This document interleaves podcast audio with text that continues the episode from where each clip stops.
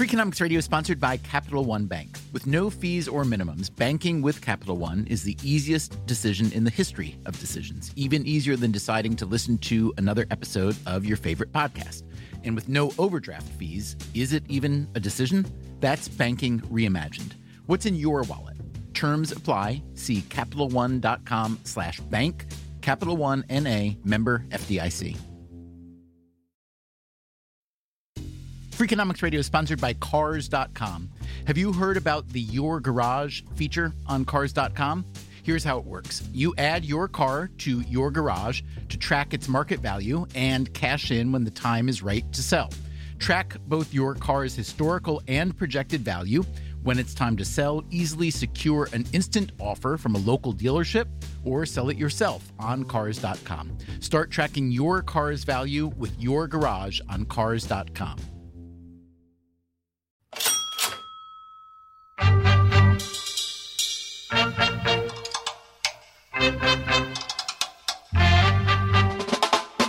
This is Freakonomics Radio. Here's your host, Stephen Dubner.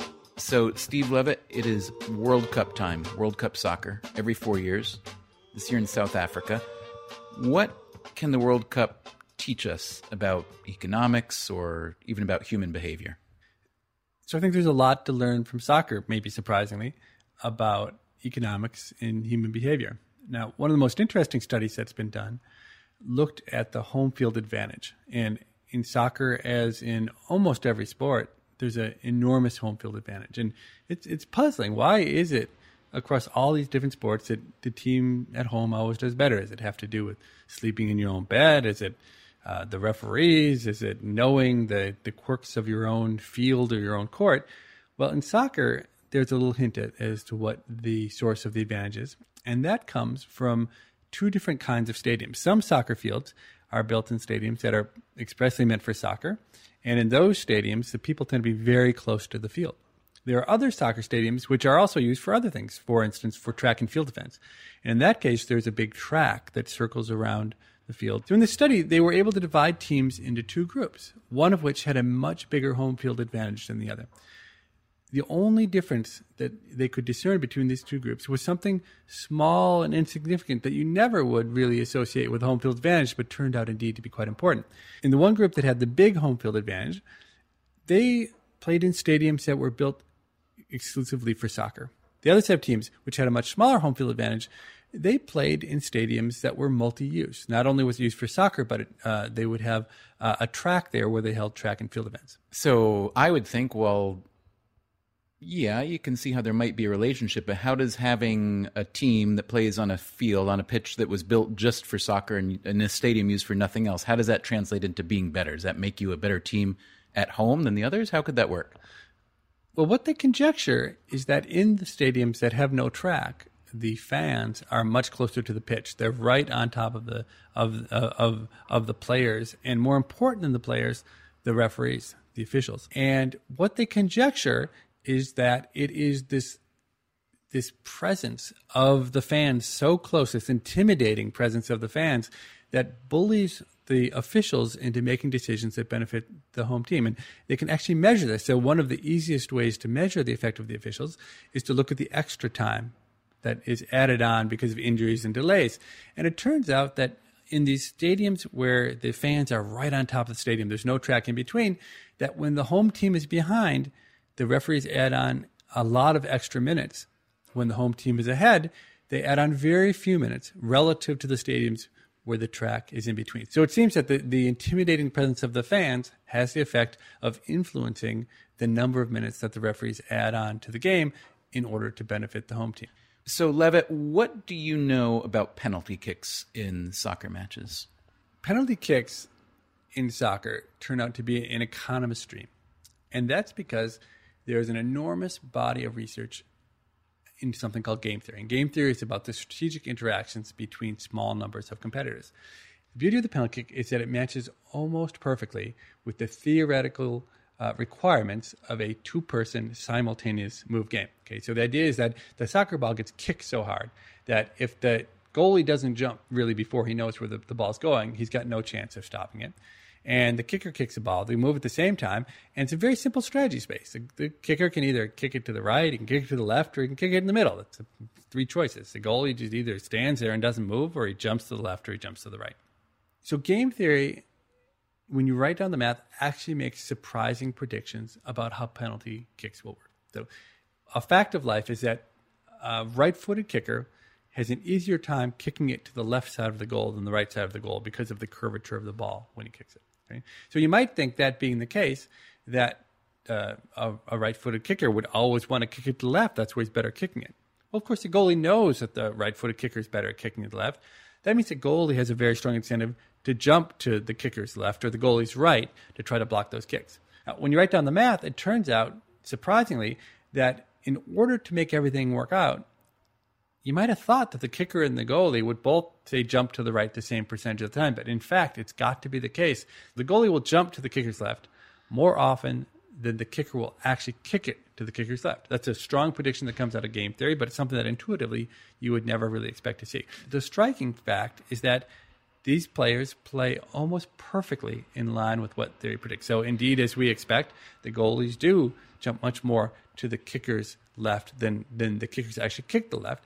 And indeed, every single prediction we make, except for one, is validated in the data. And the one that doesn't occur in the data is actually extremely interesting. It turns out that the, there's one kind of strategy that kickers don't employ nearly as much as they probably should. And that's just to kick the ball right down the center. So in our data, if you're a kicker, the single best way to score is to just kick it right down the middle because it turns out the goalie's almost never there because in some sense i think it's too embarrassing for the goalie to stand in the middle uh, and just let you kick it and not even try i mean the press will berate the goalie if he doesn't seem to be trying to stop it and because the goalie has these strong incentives not to stay in the middle the kicker should just kick it in the middle but the problem is, I think that what we're when we write down our theory, we're assuming that the goal of the penalty kick is to score. But I think that's wrong. In the end, it's not just a goal to score. The goal is also not to look foolish. Uh, and indeed, the, the, the way you look most foolish in a penalty kick is if you kick it right down the middle and it gets stopped. So in the end, what we conclude is while game theory is very predictive in many dimensions uh, with respect to trying to understand penalty kicks, by focusing only on whether a goal is scored, we really get it wrong because there's other private incentives, right? The, the idea of not being the goat of the century, the guy who's re- remembered. So uh, Ronaldo, kicked one uh, out of the goal right over the center. Will never be forgiven uh, for having having made that mistake in the World Cup. So there are private incentives that players not just want to score, but they don't want to look foolish when they don't score, and consequently, they don't do what's best for the country or for the team. They they shade their strategies just enough so that they're they're doing the thing that's safe, even though it won't result in as many goals. So if I kick left and the goalie jumps to his right, to my left, and the goalie stops, it makes a great save I failed, but heroically. Yeah, so you, you made a good kick. The goalie made an even better play, and, and people won't be happy. But th- that won't be what you're remembered for. It won't be on your gravestone that you're the guy who kicked it to the left and the goalie stopped it. And if I kick to my right and the goalie goes to his left and saves it, the same thing. But if I kick to the center and the goalie happens to kind of hang out there and stop it, then I'm seen as a total fool that's the end of your endorsements for the rest of your career, most likely. All right, so let's say you, let's say you, Steve Levitt, are playing uh, for the United States of America in this World Cup, and you've got a penalty kick, and you know this. You know that uh, you know that your odds of making a kick are much better if you kick straight down the center, but your odds of being privately uh, of being considered personally a fool are much higher if you kick down the center and fail. What do you do? Well, I'm an economist. I, I'm only worried about myself. I kick to the left because that's where it's easiest for me to kick.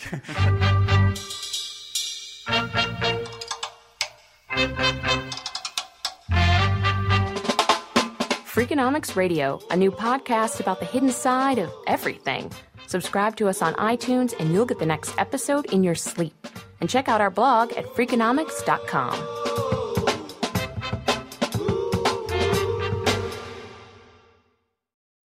doesn't love a classic chocolate chip cookie? Famous Amos has been making them since the 70s, 1975 to be exact. With semi sweet chocolate chips and a satisfying crunch, it's everything classic in one bite sized cookie, and fans couldn't get enough. That's right. You'll find our original recipe, the one you know and love, in every bag of Famous Amos original chocolate chip cookies. Find Famous Amos anywhere you buy your favorite snacks. Start clean with Clorox because Clorox delivers a powerful clean every time. Because messes happen. Because. I got the charcoal mask. Great, because why would I put that on my face when I could drop it in my sink? This is what I get for multitasking. Ugh, why is charcoal so sticky? Hello? Hey, Janice. I am so sorry. I thought I was on mute. no, we don't need to reschedule. I'll just stay off camera. Ooh, yeah, that happens. So start clean with Clorox. Use Clorox products as directed. Life is a highway, and on it there will be many chicken sandwiches. But there's only one McCrispy. So go ahead and hit the turn signal if you know about this juicy gem of a detour.